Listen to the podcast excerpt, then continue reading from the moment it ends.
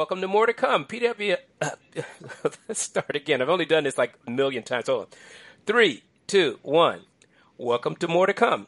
Publishers Weekly's a weekly podcast on comics and graphic novel publishing. I'm Calvin Reid, senior news editor of Publishers Weekly and co-editor of PW Comics World. Check us out online at publishersweekly.com slash comics. All right. Well, this week we have the great pleasure, pleasure to be talking transcontinentally uh, over Skype uh, with Shelly Bond. Now, you're like senior editor of special projects uh, of Black Crown. I, I, I'm I think That's I saw that listed somewhere. Title. That's, That's a fancy title, but no pressure, right? Okay, all right. I hope, be, I hope, it will be a pleasure for both of us. It'll definitely be um, a pleasure.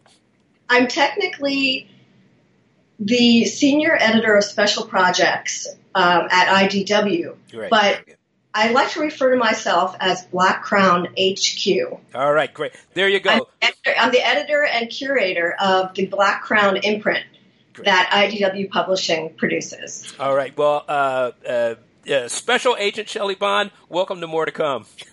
Thank you. I like that. I'm going to change to that right now. Uh, yeah, I kind of like it. Well, when you well when uh, when our readers actually go out, if they haven't already um, picked up either the Black Crown Quarterly or or some of the um, uh, uh, collections that are, I guess, just hitting the marketplace now, uh, they'll see what I mean when I say special agent. So this is a really uh, terrific. Um, new line of comics and graphic novels. Um, uh, obviously, very influenced by punk rock uh, and the English scene. Um, uh, it, it, it's uh, and and as I should say, very different kinds of comics. Is is that a pretty good um, description? Oh yeah, that you you nailed it. It's it's music and comics. Um, I feel so privileged that I'm able to produce comics that I actually want to read that have a really distinctive voice that mix art and alchemy, opulence and chaos. Mm-hmm. And and like you said, punk rock. You know, why do anything the the like everyone else? Um, I'm always looking to kind of break new ground, and I believe in fierce invention. You got to jump right in. Oh, great. Well, obviously, you, you, you, gave a much better description. Now, we also want to talk uh, about Femme Magnifique. Now, is that a part of Black Crown too, or a, separate pro- uh, project? Kind of, sort of. It, yeah, okay. it, has got a great backstory. Um, we just released the soft cover version of Femme Magnifique, mm-hmm. uh, which has a subtitle 50 Magnificent Women Who Changed the World, the anthology book. Now, IDW just released the soft cover of the anthology, but it started as a Kickstarter, mm-hmm. and it was always a part of my original imprint strategy that I pitched to IDW uh, when I was hired in um, the beginning of 2017. So that's the kind of sorta. So, but it'll make more sense when we talk about it. Yeah, absolutely. I mean, it's an amazing project. I mean, the stories of 50 amazing women uh, by just um, a, a, a galaxy of uh, indie comic stars of all kind. It's a really uh, an amazing collection of work. Thanks. You know, it was like such a labor of love to put together.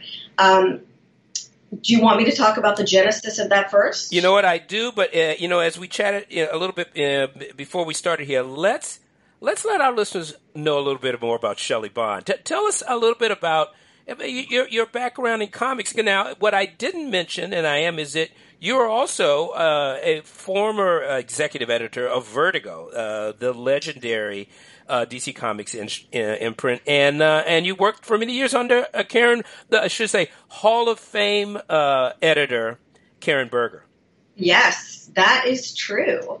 And I was a, I was a part of the original Vertigo um, right from the get go. Mm-hmm. In fact, I was the last original member of the Vertigo team to come in. Um, I started in the winter of 1992. I basically was living in Philadelphia. I heard there was a spot open at DC Comics. Now, I had started my comics career at Comico. I'll, I'll rewind a little bit more. Yeah, yeah, please do. Uh, was not a comics reader. Actually, was not a big reader as a kid. I uh-huh. loved the Peanuts, but I couldn't sit still. I was more likely to be tap dancing or twirling a baton. My sister was the avid reader, and I didn't want to be anything like my sister. So it was rather uh, you know, rather odd that I ended up being in publishing. But I got into comics in college. I Uh-huh. was a film, video, and audio production major at Ithaca College. Mm-hmm. And in 1987, I took a screenwriting class, and that class introduced me to comics. My teacher showed us Peter Gross's Empire Lanes to show us what storyboarding looked like. And I was fascinated because I had I didn't even realize comics were still published. I was not a superhero person. I wanted to be an auteur. I wanted to make my own films. I wanted to move to London and be famous. I had no interest in comic books, but I was fascinated that comics were actually still still available and that he our teacher was showing us something that wasn't capes and tights. Yeah. So there were so there was a kid in my class who who said to me, "Hey, there's a comic book shop downtown. Um, I'll show you where it is. There are so many great stories and different types of artwork in comics now." It was like the late '80s, so it was another terrific revolution in comics with uh, the indie scene. And I walked into the comic book store and I was like Dorothy and Oz. Yeah. I couldn't believe it. I picked up Love and Rockets. Ah. I picked up Bill Sienkiewicz um, and Frank Miller's Elektra Assassin, and I had to pick up my eyeballs off the floor because I could not believe that fine artists were making comics. And truth be told, it was really the Hernandez brothers that put me in the editing seat. Because as soon as I started to read Love and Rockets, I knew I had to make comics a part of my daily life. And I couldn't write and I couldn't draw. So I knew I had to do something else. So I was certain that I was going to find a way to be a part of this wonderful medium and hopefully elevate the art form. Well, um, you you aren't the only one, obviously. Yeah, you know what? I, I sort of, I mean, I, I did grow up reading comics, and and and I kind of dropped in and out. Um, I was, you know, I I started as a superhero uh, kid many many years back. I'm, you know, I grew up in the 1960s, but we share one thing. Uh, Love and Rockets actually brought me back into comics. Uh, Oh, after I, after I'd read, I, I'd moved to New York shortly, um, in, early in 1981, well, really mid 1981 in June, and but uh, probably Wow, you don't look young. You don't look young enough. I'm 66. Oh my god! so I love I'm a compliment. shocked. So you're that's a great compliment. I appreciate it. Uh, but I, um, it, a couple of years after I moved to New York, I read a story in the Village Voice about Love and Rockets, and that's where my new story of loving comics began. So I, I'm followed down a similar path to you. Oh, that's amazing. I, I love hearing that. And, you know, to, it, it was always like a dream of mine to work with Gilbert and Jaime. And I got to say, they're the greatest guys in comics as well. You know, they're not Yeah. just like, you know, fierce storytellers and like innately gifted, you know, talents. They're like the coolest guys on the planet. Yes, they're all of that and more. Yes. well, and we'll talk about that too. You do get a chance to. Uh, you have gotten a chance to work with them. Oh yeah, Yeah. I've I many times I feel super lucky. Um, to give you the quick uh, story about how I went from film school to the original Vertigo team, got out of college, sent out 212 resumes, couldn't get a job in film, moved to Philadelphia, heard that Comico, the comic company, which you might recall was an indie company, Yeah. was located in Norristown. Went into my local comic shop. At that time, I was collecting comics. Like I would be there every Friday to get my stash. And my first DC comic was Hellblazer, which was Oh, edited okay. by Karen Berger. So I was very aware of that, uh, of that comic. I was more into indie stuff, though, to be honest. You know, I Mhm. followed like Grendel um, Sure. by Matt Wagner. He was a real um, storytelling hero of mine and continues to be. Um, but I went to Comico, had the interview with Diana Schutz. She was my Mhm. first boss in Oh, sure. Yeah. And so, yeah, I feel really lucky. Like, I really learned, like, um, at the heels of the masters, and they're women, you know, yeah, both yeah. The people and don't know she's really one of the great legendary editors in this business. Oh, absolutely. So she somehow I convinced her to hire me. I was like this goth kid, and I did the reverse commute from Philadelphia to Norristown. It was um, 52 minutes on the train and a two mile walk. Um, I, I got to be good friends. Really? Yes. All And right, that's commitment. I, I have to just say that uh, uh, something that has really um, uh, affected how I look and create comics. You know, part of what I do, I hope, reflects in the um, art and design. You know, I'm very mm-hmm. particular about uh, editing everything. Um, I'm a hands-on editor, and everything to me is edited, not just the story, not just the dialogue. Of course, I strive for clarity and brevity, but the art and design is just as important. So I edit the logo. I'm looking at the colors. That came about when I was working with Rick Taylor, who was the art director at Comico. Uh-huh. He also lived in Philadelphia, so we did the reverse commute together. And when Diana Schutz and Bob Schreck left Comico, um, the owner Phil Lasorda asked Rick and I to run the company. I was 22. I was wow. just like your classic goth kid, and you know, with the the black lipstick and the big hair, and I and I was asked if I could be the editorial department. And I said, of course I could. You know, I felt like I could, you know, change the world. So for a year, we kept the company afloat. When it went under, uh, I worked in film a little bit and in mm-hmm. casting. But when I heard that Karen was still looking for an assistant at Vertigo, now this is back in December of '92. Um, I heard at the last minute, so I faxed her my resume, and she called me in for an interview. I went in, I got the job, but I was told that I had to be there in two weeks because the line was launching that like in that January. Uh-huh. So my mom and I just hopped the train, went into Manhattan, walked a six block radius from DC Comics, uh-huh. took the cheapest apartment, which at that time was in Hell's Kitchen. And thank God I was with my mother, who always wanted to live in New York City, never had the chance. If my father was with me, I would have never been allowed to take that apartment because I it was it. it was no man's land. And my mom said, "We're getting a new apartment. We're taking it. Don't tell your father." And I'm like, "Mom, my apartment. Hello." So yeah, that was it. Um, I knew I was going to be working 24 seven because I knew that it was going to be a tough road up the ladder. And I had already had editing credits at that point. Mm-hmm. I was working with Bill Willingham, who, by the way, oh. was the first, he was the first writer artist to convince me that there was something you could do with superhero comics. I was something not, different. Something different, something yeah. smart. Because to me, especially at that time, I was still pretty horrified by what people considered to be smart superhero comics. I still looked at them as, you know, men representing women running around in bikinis and high heels. And you can't run in those shoes. You know, yes, that's true. And you're talking about Bill Willingham, the the, the great art, the, the creator of yes. the Fable series, yeah. Yes, that Bill really impressed me. I worked with him on Elementals for the final few issues of, of the run, and I was basically chasing him around the around the country because at that time he was slippery when it came to deadlines, and I spent a lot of my time trying to find him and beg him for scripts. But it was never lost on me that he was a genius, and I always said if I make it to a, a big company, I was going to look him up. Nice. Well, you obviously worked with some tremendous authors, uh, authors uh, at Vertigo. I mean, just very quickly, because we want to we want to get back to Black Crown. Can you let our listeners know some of the uh, the authors you work with uh, during your time at Vertigo?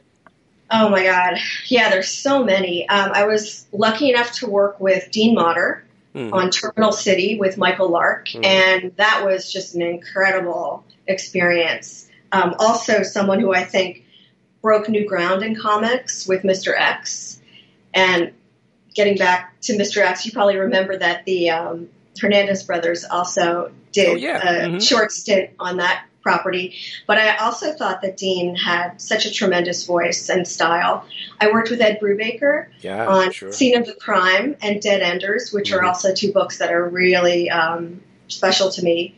And Steve Seagle and Teddy Kristiansen, who I think brought such a tremendous artistry to comics in the mid 90s at a time when people weren't taking chances with inventive uh, cover techniques. Mm-hmm. You know, we were we had a of course kick and scream and fight to move the logo from the top third to uh, maybe the middle or the bottom of the comic, but we always tried to make a sound argument for it because I think it was important to me to constantly uh, make sure that both the writer and the artist were treated equally. They were both an mm-hmm. important part of the team, and I, because I came from such a visual background, that meant a lot to me. And fortunately, working for someone like Karen, she kind of understood that I was bringing a different aesthetic. Yeah. to the editorial side of comics. And so she let me take those chances. Yeah. All right. So, uh, um, uh, and I think it was somewhere around 2014 you took over at uh, Vertigo. You know, it, when yes, Karen left. Mm-hmm. Yeah, Karen left around 2013, and I was promoted to executive editor. And yeah, I kind of knew that my big project was Sandman Overture. Karen um, sure was working with Neil on the first script and with J.H. Williams, and I had worked with Neil for many, many years. Mm-hmm. Um, Karen and I both edited. Oh yes, Neil Gaiman, of course. yes. So you know, I knew that was the big project that they wanted me to to pull together, and that was you know, you know Neil very well. Um, I his reputation in comics and in the literary world is legendary. But the thing I like most about working with Neil was that he was always so appreciative mm-hmm. of everything I did on his titles. So I started as an assistant on Sandman 46. And by the way, you must know that I met Neil and Dave McKean on my first day at DC Comics. Talk about no pressure. Yeah, boy, I'll say that's got to been uh, that's got to be quite a way to start. it was intense. But the truth of the matter is, I was much more of a Doom Patrol reader and a uh-huh. Shade the Changing Man reader at the time. So I did a lot of cramming. Mm-hmm. I wasn't really into the fantasy stuff. Mm-hmm. I really preferred the more existential, surrealist side of comics. But it was still pretty intense to meet them. And to work on Sandman Overture was just like um, a delight. Mm-hmm. You know, I think that JH and Neil as a team were a powerhouse, mm-hmm. and it was it was a great pleasure to put that together. Um, I, I I really always I think that the thing that's interesting about w- working for Vertigo when it was under Karen's um, purview was that if you proved that you were really passionate about a writer or an artist or an idea or a theme you wanted to cover in comics, she was great about just letting you go for it as long as you, you know, presented a sound argument. And I always wanted to carve my own niche in comics. So I hope that um, that translates to what I'm doing now because I don't really think I think comics in at least for Vertigo editors that you remember are the ones that had a point of view. And mm-hmm. I think that that's what really differed, especially back in the 90s. You know, there were very few places that did creator owned comics. So to stand out, a lot of it was editorial driven. And maybe, I don't know if people really realize that. You know, I look at the coterie of talent that I worked with, and they were pretty much hand selected well, without a doubt. Well, I, I I'm more than happy to to reassure you if you don't know already that I mean what uh, Vertigo was doing in the '90s uh, under Karen and uh, and then subsequently under you.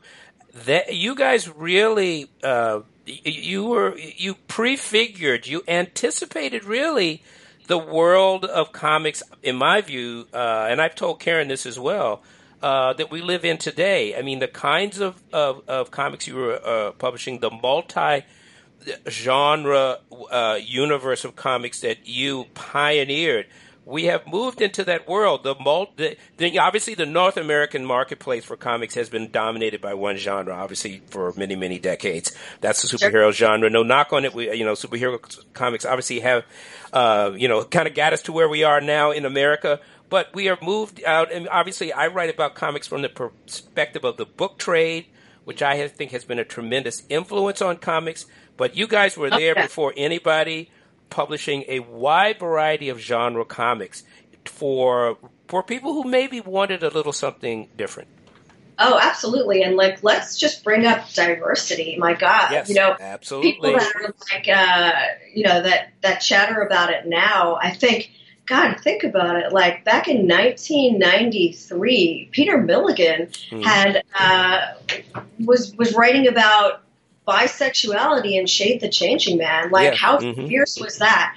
I was a big fan of, of pushing the boundaries of gender and identity. And I think that Karen, from the trade paperback perspective, my God, she was one of the real innovators of putting the periodical into a form where people could actually uh, respect it as just not another quote unquote floppy. And I hate that term. I'm, I'm a periodical purist. I love paper. I still get my comics as periodicals, but I get it. I know that there are still people that don't want to walk into a comic book store, and there still aren't a lot of comic book stores around. Yeah. So I think Karen really um, did the industry a huge service by pushing for those trades and those graphic novels, those original graphic novels, from going from hardcover to soft. Absolutely. But in terms of um, of uh, gender preferences, it was all there in the early '90s hmm and continues. And I think that's one of the great things about you know comics is like you know there are books that are there. We have books now, maybe more than ever, but they were there back then too, and it was there was nothing more exciting than being a part of that. Yeah, yeah. So look, let's jump to the day here, and um, now uh, it's somewhere at the I think it was the end of 2016. Um, some uh, reorganizations going on at DC and at Vertigo. That's when you you leave. Take us from there and uh, and give us an insight into the beginnings of uh, Black Crown. Yeah, so I was eliminated from DC Vertigo in the spring of 2016, and I spent the summer doing what I always wanted to do since 1979, which was have a summer off. I come from a family run business. My dad's a dry cleaner, so you can imagine I became very good at pressing pants. okay. And I never had a summer off, so I spent the summer reading and writing. I went to the library, I read comics, I read novels, I watched films, but I knew that I wasn't done with comics, and I was secretly crafting uh, my own imprint. And I, I must tell you that the when the day that it was announced that I was leaving DC, I got a wonderful email from Chris Ryall, who was, at the time was working at IDW. He was the chief creative officer, and didn't know him at all. Knew his name, Mhm. but could not have picked him up out of a police lineup. But he wrote me a note. He said, I followed your books since you started at Vertigo. I was disappointed to hear you were leaving. If you want to stay in comics, please let me know. I'd like to talk to you about IDW. And at the time, I, I was very flattered. Uh, Mhm. I wrote back. I said, thanks. Uh, uh, I'm taking the summer off. I'll be in touch. So he was my first resume. Um, I was putting together at the end of the summer um, just a strategy for the kind of imprint that I, I wanted to spearhead because I wanted to get back to my roots. And my roots were in indie comics. I wanted to get back to that punk rock of Love and Rockets and really create books that I wanted to read.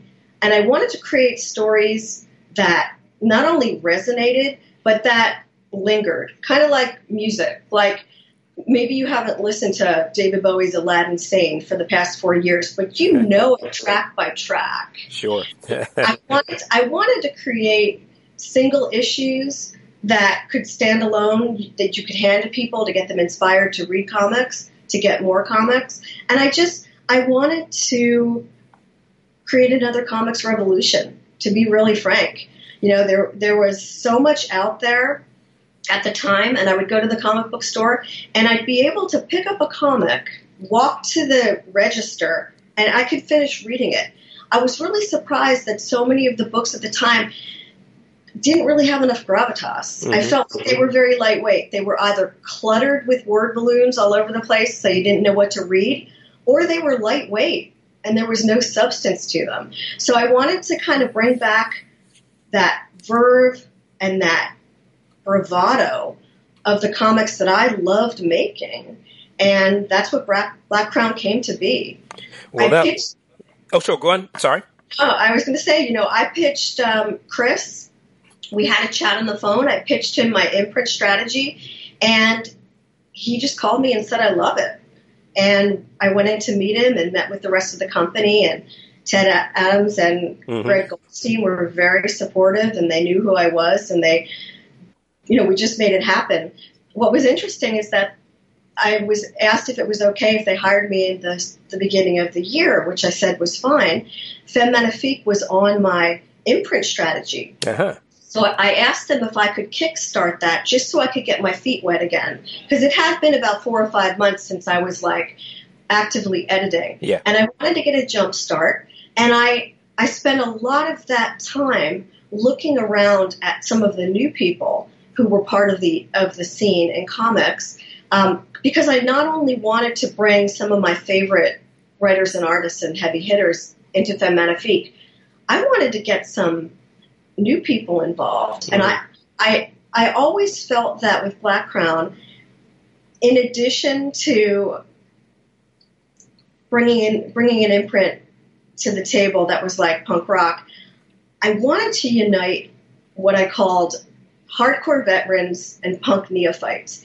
Because one of the joys I had in comics always was bringing people together from two completely disparate places and seeing them inspire each other on the page. So I did that at Vertigo, and I wanted to continue that trend. I had hoped I would become sort of, you know, known for that, um, because as you can imagine, when you work with people like Peter Milligan, who have been in comics since 1980. I did that for his benefit, by the way. Okay. Uh, Peter Milligan has been in comics like I think before before you. I'm sure. You know, he's one of my favorites.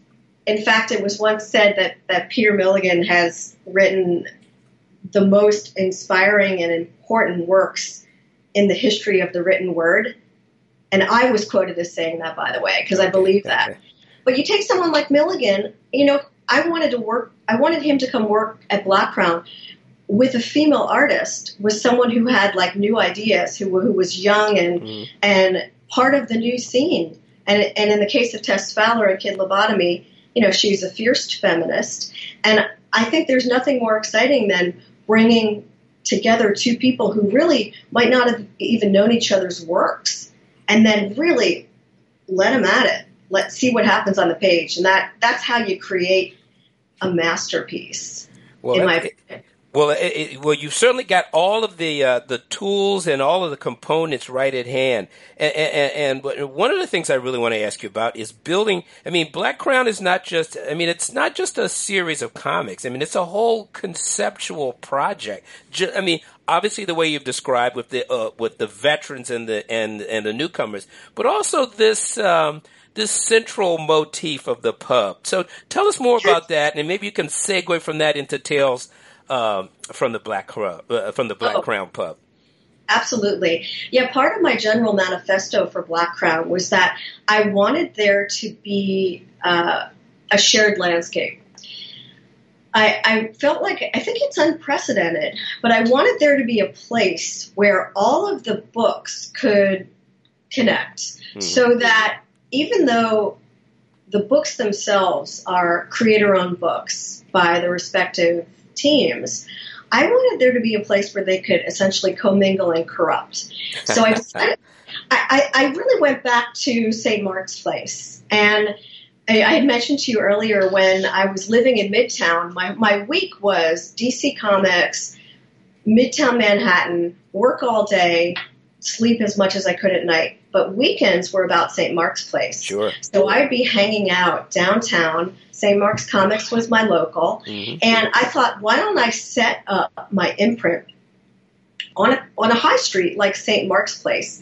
And the idea was each of the, there would be real estate on the street. So each of the books from Black Crown would, would correlate to a different chunk of real estate. So the first bit of real estate that was taken was the atomic turntable, which I had to offer up to Mike Allred. hmm And even though Mike has not done any specific work for me yet, that is his joint. That is his shop. He promises me he's going to do something very soon. But Mike and Laura were some of my first friends in Mhm. comics. We uh, worked together at Comico. And for instance, that will be his, his location. When it came to um, Kid Lobotomy, which is basically about a dysfunctional family of hoteliers, Yes. Uh, and, and involves performing lo- lobotomies. yes. Very interesting lobotomies, I might add. Yes. So that takes place at a place called the Suites Hotel, which is off of Cannon Street, which is our main street, Yeah. like our St. Mark's place. And that's And- Peter Milligan and Tess Fowler, right? Yeah, that's correct. And the Black Crown Pub is located at the corner of Cannon and Great Yarn. And that really is our anchor because I'm an Anglophile. I married a British man. I know that, you know, you, you can make your way in life through getting people food and drink. So there you go. Yeah. No, it's a great uh, sort of um, uh, uh, organizing principle, um, and, and and indeed stories flow out of this metaphoric headquarters. Also, I mean, it it's it's a place in the head as well as in this landscape uh, that you've created. In fact, you've really created a whole neighborhood because we can go around to uh, what Cannonball. There's a comic shop there, Cannonball Yes. Comics. Cannibal Um, Comics, which which looks, as you would will know, looks a lot like a certain comic book shop It does. in in, in the Lower East Side. Um, uh, and I assume you're talking about St. Mark's, yes, Indeed. yes. And uh, but there's also there's the funeral home that's in um, uh, um, which one is that? The um, ether, uh, Euthanauts. Uh, Yes. that's uh, but there's a, there's there's uh just a variety of places uh, that form this neighborhood so, that surrounds the Black Crown uh, pub, and also the Black Crown pub itself is just full of of, of rich storytelling. Uh, the, the clientele seem Yeah. to all have a story to tell. They do, and in fact, um, we set up the Black Crown Quarterly um, as you know we call it a compendium of comics, culture, and cool. It's got a lead story that is called Tales of the Black Crown Pub. Mhm. So that's our anchor. So I hired Rob Davis, who I think is an unsung genius. Um, he is, you might know his work from The Motherless Oven. hmm He Yeah. is just. That's uh, a great book, by the way, for those who haven't haven't seen it. I agree. And it, the sequel, the, the Can Opener's da- daughter, came out last year, and I believe he's working on the uh, third part as it's a trilogy. But what he brought to the Black Crown Quarterly was just a tremendous, solid um, look at the pub itself. And I hired Rob not just because I think he is one of the greatest auteurs of my generation, but because he claims that the women he's dated, all the women that he's dated or married, have been barmaids. And he has five kids. I don't know exactly how many times he's been married. I think it's been more than once. Okay. But I figured, who, who else could I hire but a guy like this who can write and draw, and he, you know, he's like living the life. Yeah, yeah. Um, well, you know, it, it, that kind of sets the scene. Why don't we just go down the list? There's so many um, really great titles, and maybe you can like tell our listeners a little bit, you know, about each one. We've mentioned Kid Lobotomy. Oh, right, that's right. That's the neighborhood hotel, the Suites. Um, Yes. Yeah, that, yeah. Uh, I I don't know whether I necessarily would get a reservation there, but it would be a pretty interesting stay if you did. Oh yeah, I hope you don't get a reservation there. But yeah, it is bizarre. I like to say that Kid Lobotomy is Kafka meets King Lear meets Young Frankenstein. All right. And I throw that in there because another really important part of the Black Crown Manifesto is black humor. Mm. Because in all the books I've ever edited, which I'm sure you probably know, there I always want to represent our times. And right now there's more dysfunction Yeah. in our political and social landscapes. And for me, reading comics is as much a part of entertaining as escaping, educating, and empowering. So for me, black humor was a critical part of of all of the books of Black Crown. So while yes, there's some surrealist and existentialist themes, and you know, I've got uh, a neo noir book coming out soon by David Lapham called Lodger, and it's a Yeah. sick, twisted, very Lapham esque uh, journey through uh, America. There's humor in all of this because I don't know. I just, despite some rumors that I'm terribly pretentious, I, I like to think that I've got a good sense of humor as well. And if it doesn't come out in in our interview, I hope it comes through in the books. Yeah, well, I, I, suspect it all will. All right, let's see what else we got here. Um, uh, you, you've got so many. Punk's not dead. Tell us about that. Oh, Punk's Not Dead. Oh, that is so much fun. That is um, basically, uh, it answers the question what would you do if you, you, you never knew your dad and suddenly your only father figure is the ghost of Sid Vicious? okay. It is um, an unbelievable uh, story by a British team. Imagine that. Mhm. Um, this, is, this is a this is a great story. Um, the writer David Barnett is a journalist, and he was a comics fan since the early '90s. Big fan of The Invisible, so knew my work. I met him at uh, the Thought Bubble convention a few years ago, and he. Um, he had we had a great conversation and he told me about this idea he had about um, that he wanted to publish as a novel but it sounded interesting. I said, well, send me the pitch. You know, at that time I was putting together the imprint and I loved it from the get go. I thought it was super smart. I loved the idea that it's not just about the alleged uh, Sid Vicious, but about the spirit of 77. And it's not just about one punk. You know, it's, um, it's, it's also just about, um, I, sorry, I think I lost you for a Oh, second. we're still. We're, I, I think we're good. We're still good. Um, I'm sorry. So No the the the great thing about this title is, is is how I found Martin Simmonds. So I met Martin the artist, who is just unbelievable. I, I, I think he's really the the next Bill Sienkiewicz level artist in comics. You know, really for people who don't know his work, please check it out because he's just blows my mind with each and every issue. I met him a number of years ago. I, I saw his portfolio when I was at a convention in England. I thought he looked promising, but I, I you know, I gave him a couple of pointers. I happened to be on Instagram, and I thought I was looking at a Bill Sienkiewicz piece. Wow. But then when I looked closer, I said, I saw his name. I said, wow, he really got great. So I reached out to him for character sketches for the pitch, Mhm. and you know, he had it from his very first drawings of Sid and the main character Fergie, and it's exciting when a team comes together like that. Um, they just the both David and Martin clicked, and it's uh, yeah, it's an incredible story. And the trade paperback comes out in October. All right. Now I have to ask you about Philip Bond. I'm a massive fan. Um, Wait, what, what what was that name again? I have to ask. I'm a massive fan. Kill your boyfriend. Uh, Vima- Vin, Vin, Vimana. I can't. I can never say it, but I love it I anyway. No one can. No one can say it. I, I pretty much, in, in order to marry him, I had to prove I could pronounce it correctly. Okay. well, apologize him for me. I, I mean, I could go on down the list, but he's doing a great series that one uh, that I loved in in um, in the uh, Black Crown Quarterly. Um, uh, what's it? Uh, Rich and Savage. Rich and, uh, Rich and Strange.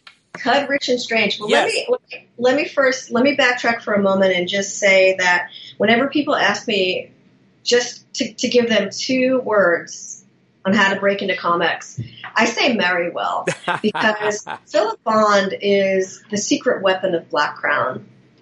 In addition to, I'll agree with you, his tremendous artwork on the short, one of the regular features in Black Crown, Rich and Strange, about the Cud Band, Yes. the greatest band that no one knows about. That really series. should have, they sh- Cud should have taken over America, but then with Oasis. We'll, we'll talk about that some other time. okay. But Philip's contribution to Black Crown is tremendous. I mean, basically, Black Crown is a two-person operation, and I, and I'll give him seventy-five percent of the credit. Hmm. Without him, the imprint would be nothing. In addition to doing artwork, of course, he is the creative director and he does the graphic design. And when I was hired by IDW, I don't think any of us realized how much he would be the secret weapon. Not so secret anymore. But we are really working on this together. So he has been an integral part of everything. He's my consulting editor. Um, talk about marrying well. You know, he is my, you know, the, the father of my tremendously talented son. Mm.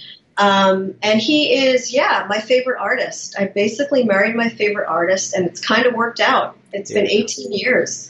Well, you know, he did pretty well too. So great. Um, it, uh, uh, well, let's keep going here because I want to get to Femme Magnifique while we, you know, before we run out of time. Um, let's see. What else can we talk about? Band twits. Oh, I, I stepped on your. Oh, on your oh uh, uh, uh, the, the the this is another, I guess, mini feature uh, in the quarterly band twits. Oh no, actually not. That's no. not.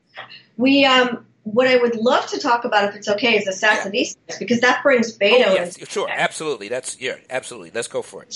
So one of our launch books was Assassinistas, mm-hmm. and it, it's written by Tini Howard and drawn by the legendary Hall of Famer Gilbert Hernandez.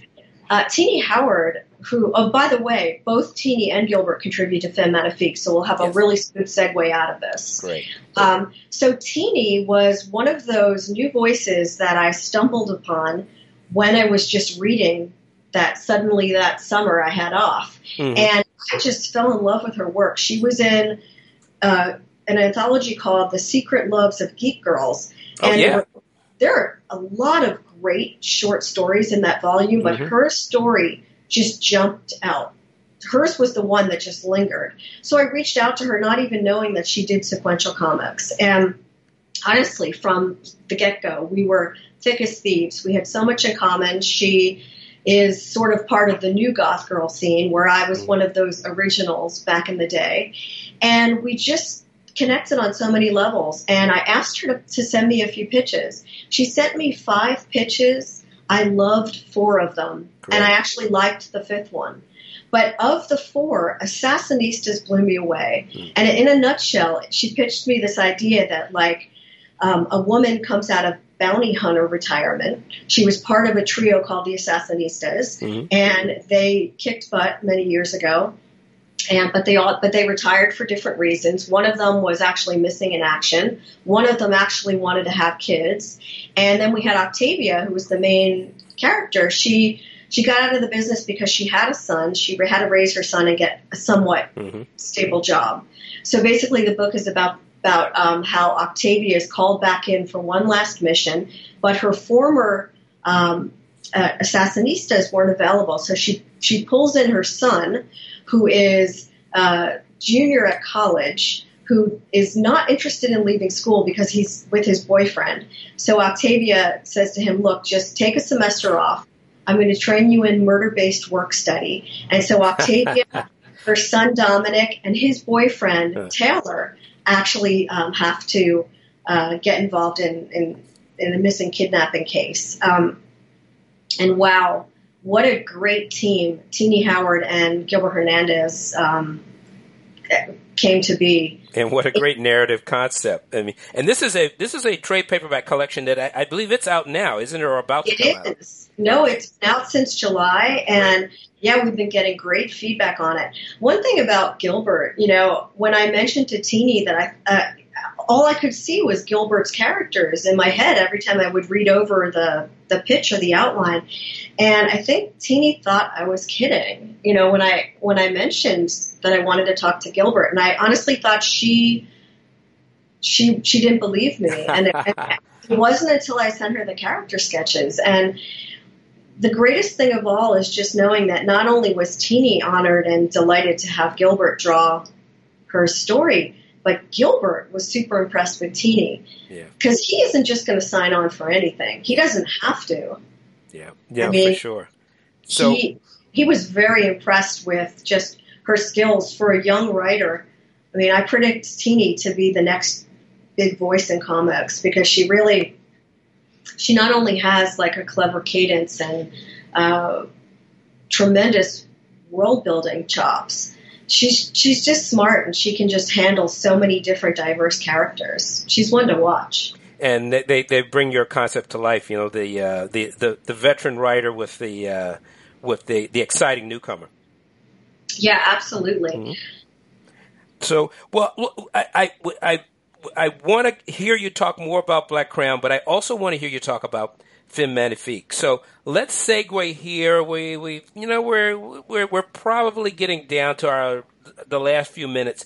Let's talk about this amazing uh, anthology. So now uh, it's 50 profiles of extraordinary women. Now, how big a book is it?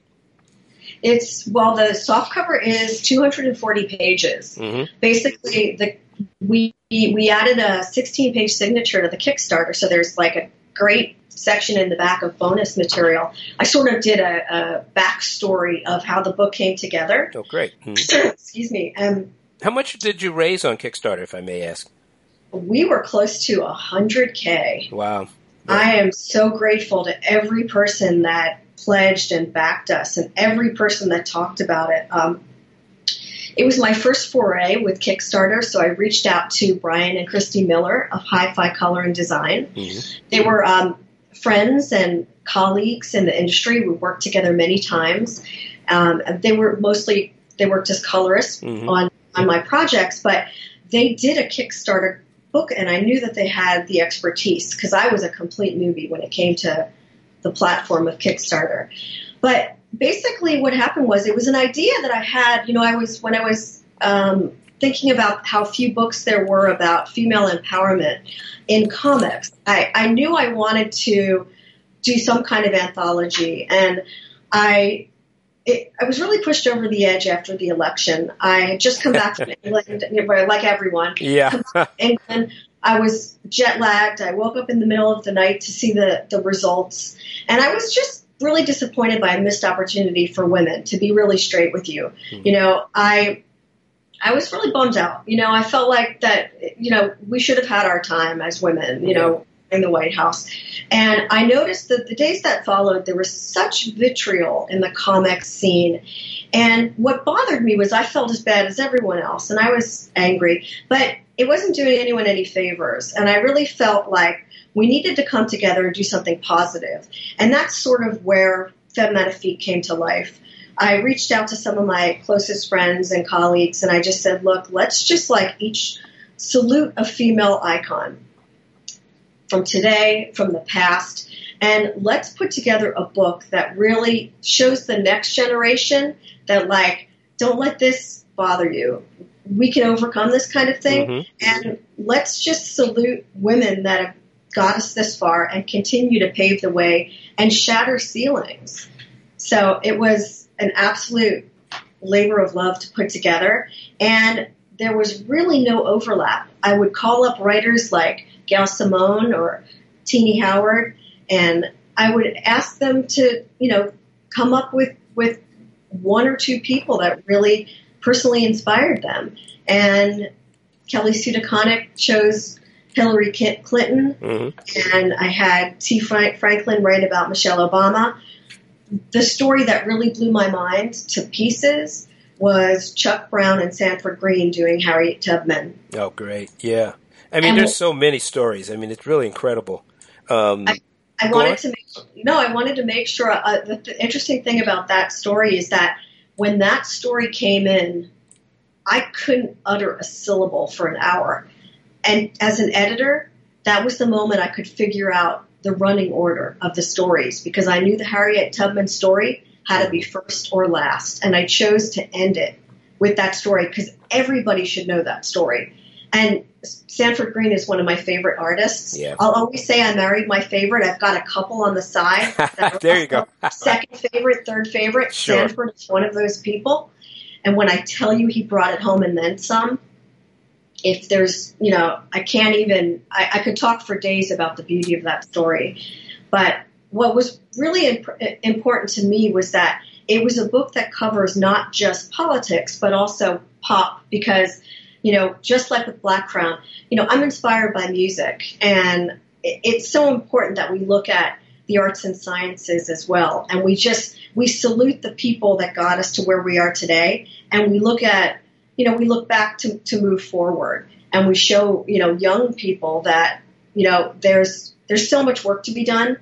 And I think it's the personal stories in this volume and the personal ang- angles, in addition to the fact that there are many biopics we just have to keep looking around ourselves and and elevating the art form.